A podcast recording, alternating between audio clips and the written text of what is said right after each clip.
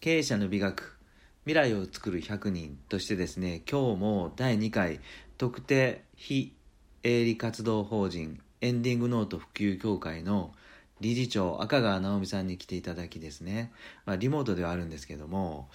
今回はですね個人事業主が実はむちゃくちゃ大変だったっていうお話とですねこれから赤川さんがここの事業をどういうふうにしていきたいのかここちょっと深掘りしていきたいと思いますさて今日も赤川さんよろしくお願いしますはい、よろしくお願いします。えっ、と前回はいろいろ ぐさぐさ僕じゃあ自営業自営業の僕に刺さるようなことをお話ししてもらったんですけどはい、番組の最後の方にね前回、はいえー個人事業主の方ちょっと大変でしたっていうお話があったじゃないですかはい、それちょっと聞いてみても大丈夫ですかいいですよ。あの、はい二つほどね、おええ伝えしたいことがあるんですけど、ええはいお一人は、うんうん、40代で本当にえっ、と個人と、うん個人だけでお父さんとやられてたご商売だったんですけど、えあえのええもうメインにその息子さんの方がやられていて、はいでえっ、とそれがね、脳梗塞で夜中に倒れて。あら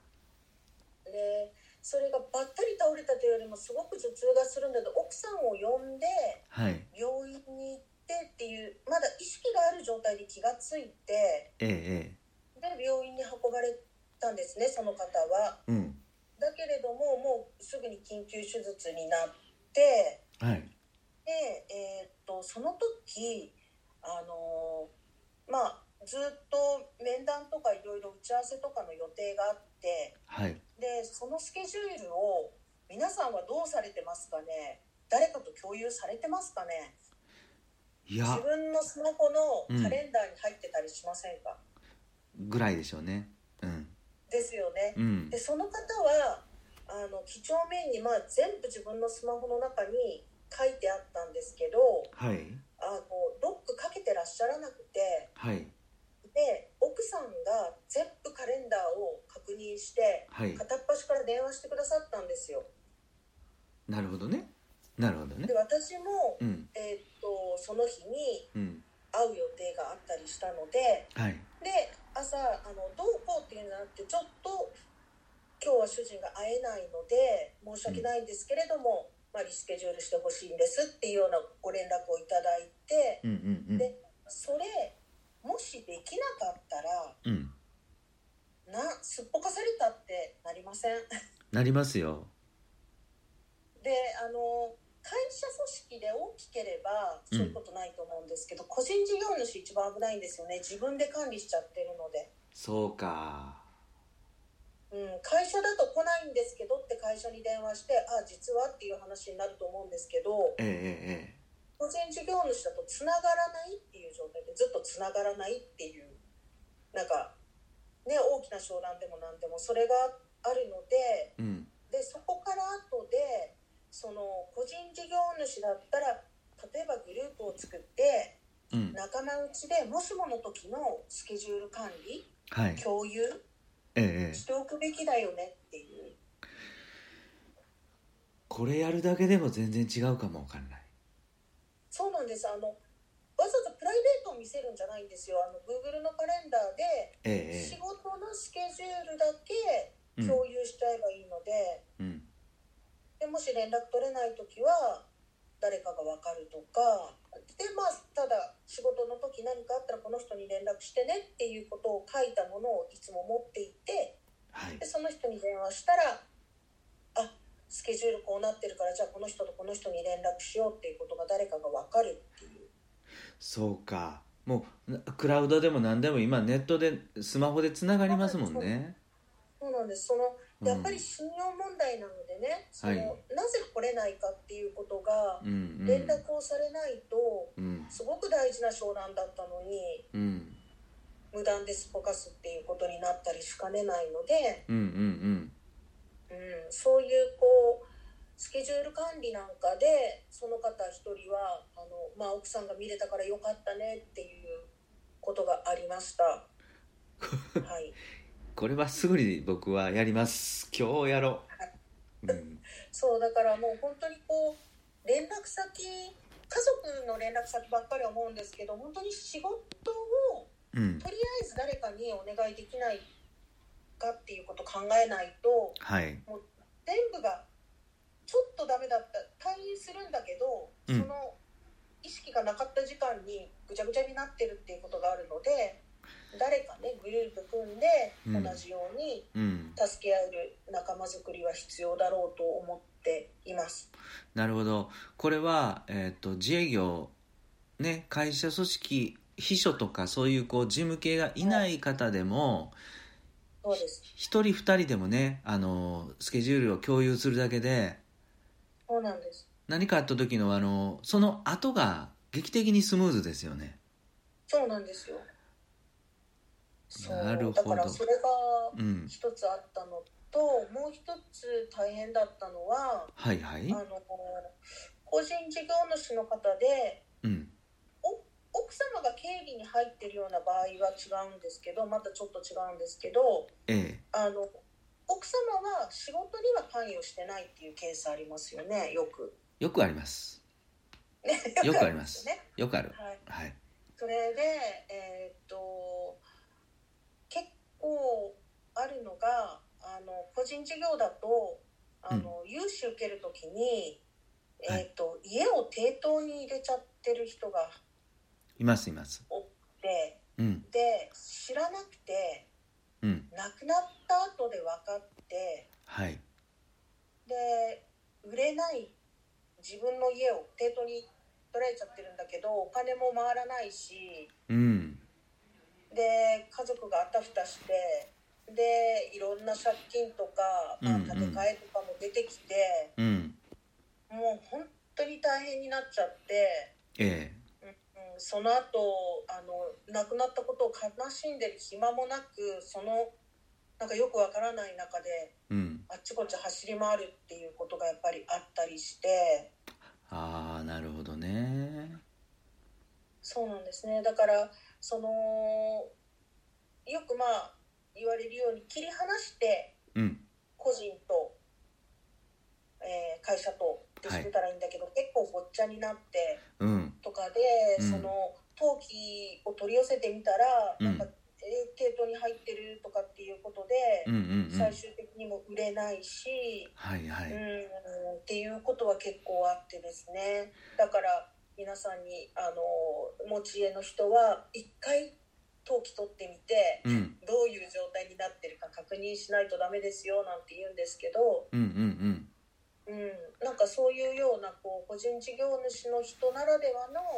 見えない部分で家族があと何も分からなくってうんうん大変なしょこう処理というか最終的な処理をしなくちゃいけなくなるっていうことは多いですね。そうかこれはさっきのい一つ目の個人事業主大変っていう話よりも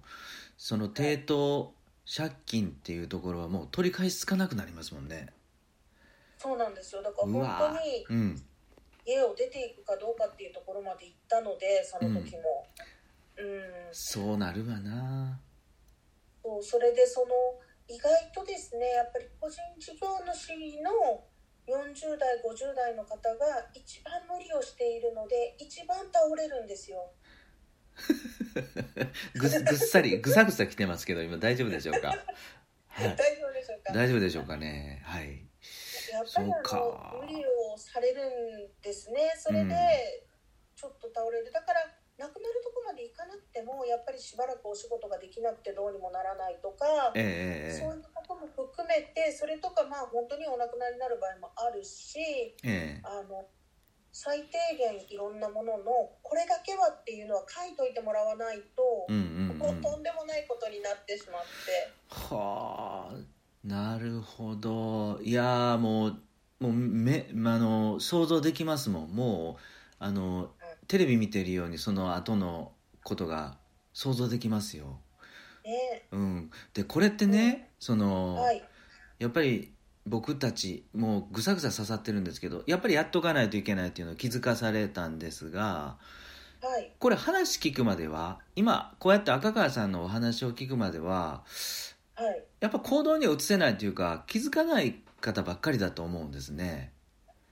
ねまあ思っても見ないですもんね年齢的にもねいやーそうねずっと続元気が続くと思ってたりもするしでもうん実際やっぱり、あのー赤川さんはこの普及協会で、えー講演活動を始めやっぱりこういうことを周知みんなにしてもらうような活動をされてるんですよね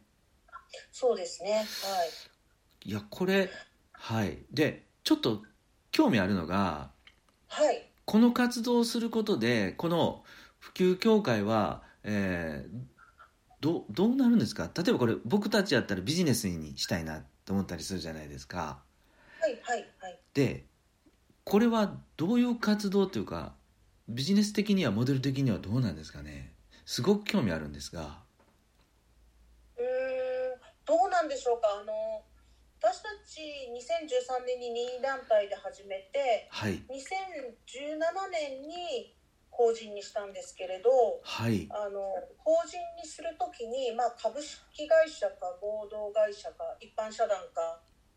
NPO かっていうところで悩んだんですけどねなるほどなるほどはいはいはいとても悩んだんですけどうんあの、うん、非常に理念の部分が強かったのでうんあの非営利活動っていうことにしたんですけれど、まあはいよく間違われるのが非営利活動法人ってボランティア団体だと思われがちなんですけど。うんうんうんあのえっと、皆さんと同じくうんあの法人税を納めるので儲けないことには成り立たないんですね会社としてというか団体としては。そそうねそうねはいはいはいそうだから、うんうんあの皆さんと同じようにこうビジネスというかね、あのまあ儲けていくというよりも広めていくことでうん収入を得て、うんまた一人でも多くの人に届ける活動に循環させていくっていう感じになると思うんですけれど。はいあの就活とかエンディングノートって聞いていただいたらそうやって思ってもらえるんですけどそうそう絶対そうですあのうんうんそうなんですよじゃあうんこれうんにお金を払って備えるかって言ったら、うん皆さんが遺言書書かないのと同じでうんおう金をんなかなか払えない活動なんですよね皆さんの中では。なるほどねうすごくわかりますはいうん、うんあのなんだけれどもこう少しずつ理解していただいて、うんえー例えば相談料であったりとか講演料であったりとかっていうところで、えー活動としても広めていってみんなが必要だよって気がついてくださって、はいそこにこう相談して実際に行動してくださる方が増えて、はいそうしたらまたそこで生み出されたお金でまた、えーまずは聞いてみるだけの人のところに行っておはい話をしてっていう感じで、どんどん広がっていったらいいなと思ってるんですけどね。なるほど今はこのこのね「普及」っていうエンディングノート「普及」っていう名前の通りはい、普及させようとしてるだステージですねそしたらそうですねまだまだ普及が主ですね。そうかでもあの理念はすごく強いものを感じますで、えっとやっぱり興味あるのがねで未来に向けてじゃあこの普及協会理事長赤川さんはこれからどのようにえーこれを普及していこうっていうなんかこう思いとか具体的ななんか施策とかあります今はい、あの私たちもともと,、うんえー、とこういうエンディングノートとか就活なんですけどターゲットははい50代なんですよね。はいはいあの結構70代80代と思われがちなんですけど50代ぐらいでうんうん最初からうんインターネットを介してしか宣伝をしてないんです、なるほど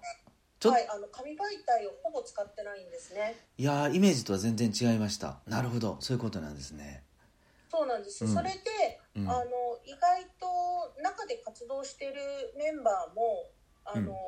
プログラミングのプロだったりいろいろするのではいあの最初から、えー設立当時からもう、えー全国にメンバーがいて活動メンバーがいるのではいは会っいて総会とかできないんですよ理事会とかそういうことだからね全部オンラインなんです最初からああもうそもそもコロナとか関係なく最初からオンラインでやっていたそうですはいそうなんですもうオンうんオンラインなんですねうんだから、えっとオンラインに強いっていう部分もあるのでで、はいまあ、このコロナ禍でもあるしどんどんこう全国をターゲットに今までだったらやっぱり交通費の面とかで、はいああじゃあ今ちょっと難しいですって言われたりしてたのをうんオンラインでつながって、どこでもご相談聞けるでしょうしどんな小さな会社さんとかグループさんでもオンラインの講座できるでしょうしっていうところで。はオいンラインで聞いていただくっていうところを広めていって聞いていただく人増やして、はいはえーお仕事につながっていくっていうところがイメージでうーん知らなかったからうんなんて言うんでしょうねすごく大変なことになったり辛かったり後悔することになっちゃうっていうことをなくして。うん就活していただいてみんなが笑顔になったらいいなと思って今活動してるんですけどねなるほどこれキーワードはオンラインで全ての全国ももっと言うと世界中対応できるっていうところですね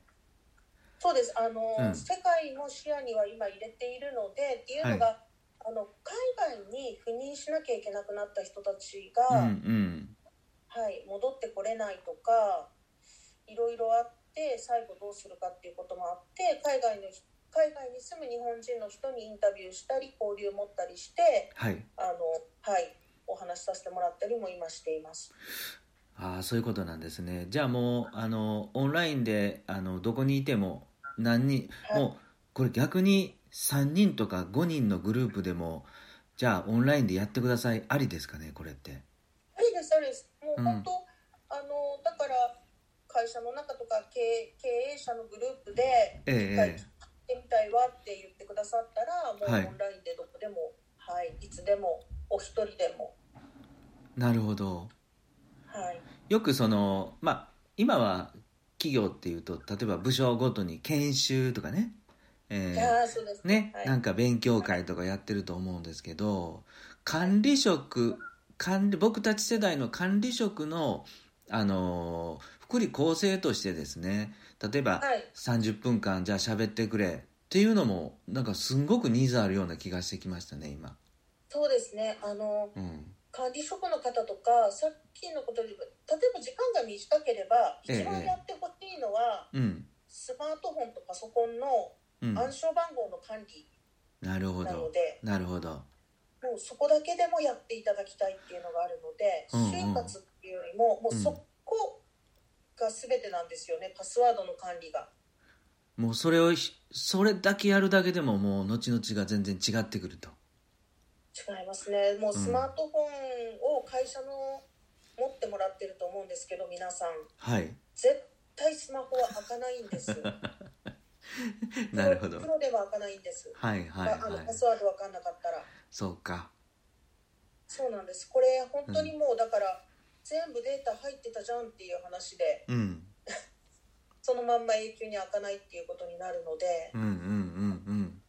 そういうことを分かっていただいて会社で配るイコール、うんその辺の管理もしてもらうとかう、んうんうみんんなで共有できる体制になるとかはいそういうお話もありだと思いますね。なるほどあのーちょっと今回の、あのー赤川さんのお話はこのラジオを聞くだけでもねあの自営業の方々、40代50代の方まあちょっと気づきになったと思うんですではい、でそれをもはいでもう一つ突っ込んでね、えーはい、赤川さんにオンラインでちょっと会社で喋ってほしいだとか、えーっと私たちお茶会の中で30分ほど喋ってほしいとかもしニーズ、はいそういうのをちょっとでも思ったら今回もねあのホームページがあると聞いたので、えーはいなんていうお名前のホームページでしたっけエンディングノート普及協会で調べてくださったら出ると思います。はいそれでググってもらってでそこで問い合わせてもうとりあえずお話聞きたいだけでもいいですかね、はいはい、もちろんです。はい。それ、それか、もしくはですね、今回この番組の概要欄にですね、その、エンディングノート普及協会のホームページの URL 貼っておきますんで、もうラジオ聞き終わったら、とりあえずポチッとしてもらってもいいかもわかんないですね。はい、はい。おは願いい。します。で、今現状はですねあのスタンド FM っていうラジオインターネットラジオでしたっけはいそうですあそこで、えーっと番組名は何という番組でしたっけえっ、と番組名は、はい広島弁ではいたちまち就活って言います、これってその「たちまち」っていうのがあれでしたよねとりあえずっていう意味ですよね僕たちからそうですそうですもうととにかく取り急ぎ とかとりあえずやってみてっていう感じのたちまちですでそれをですね、まあ、僕の知ってる限りでは朝の5時50分はいそうです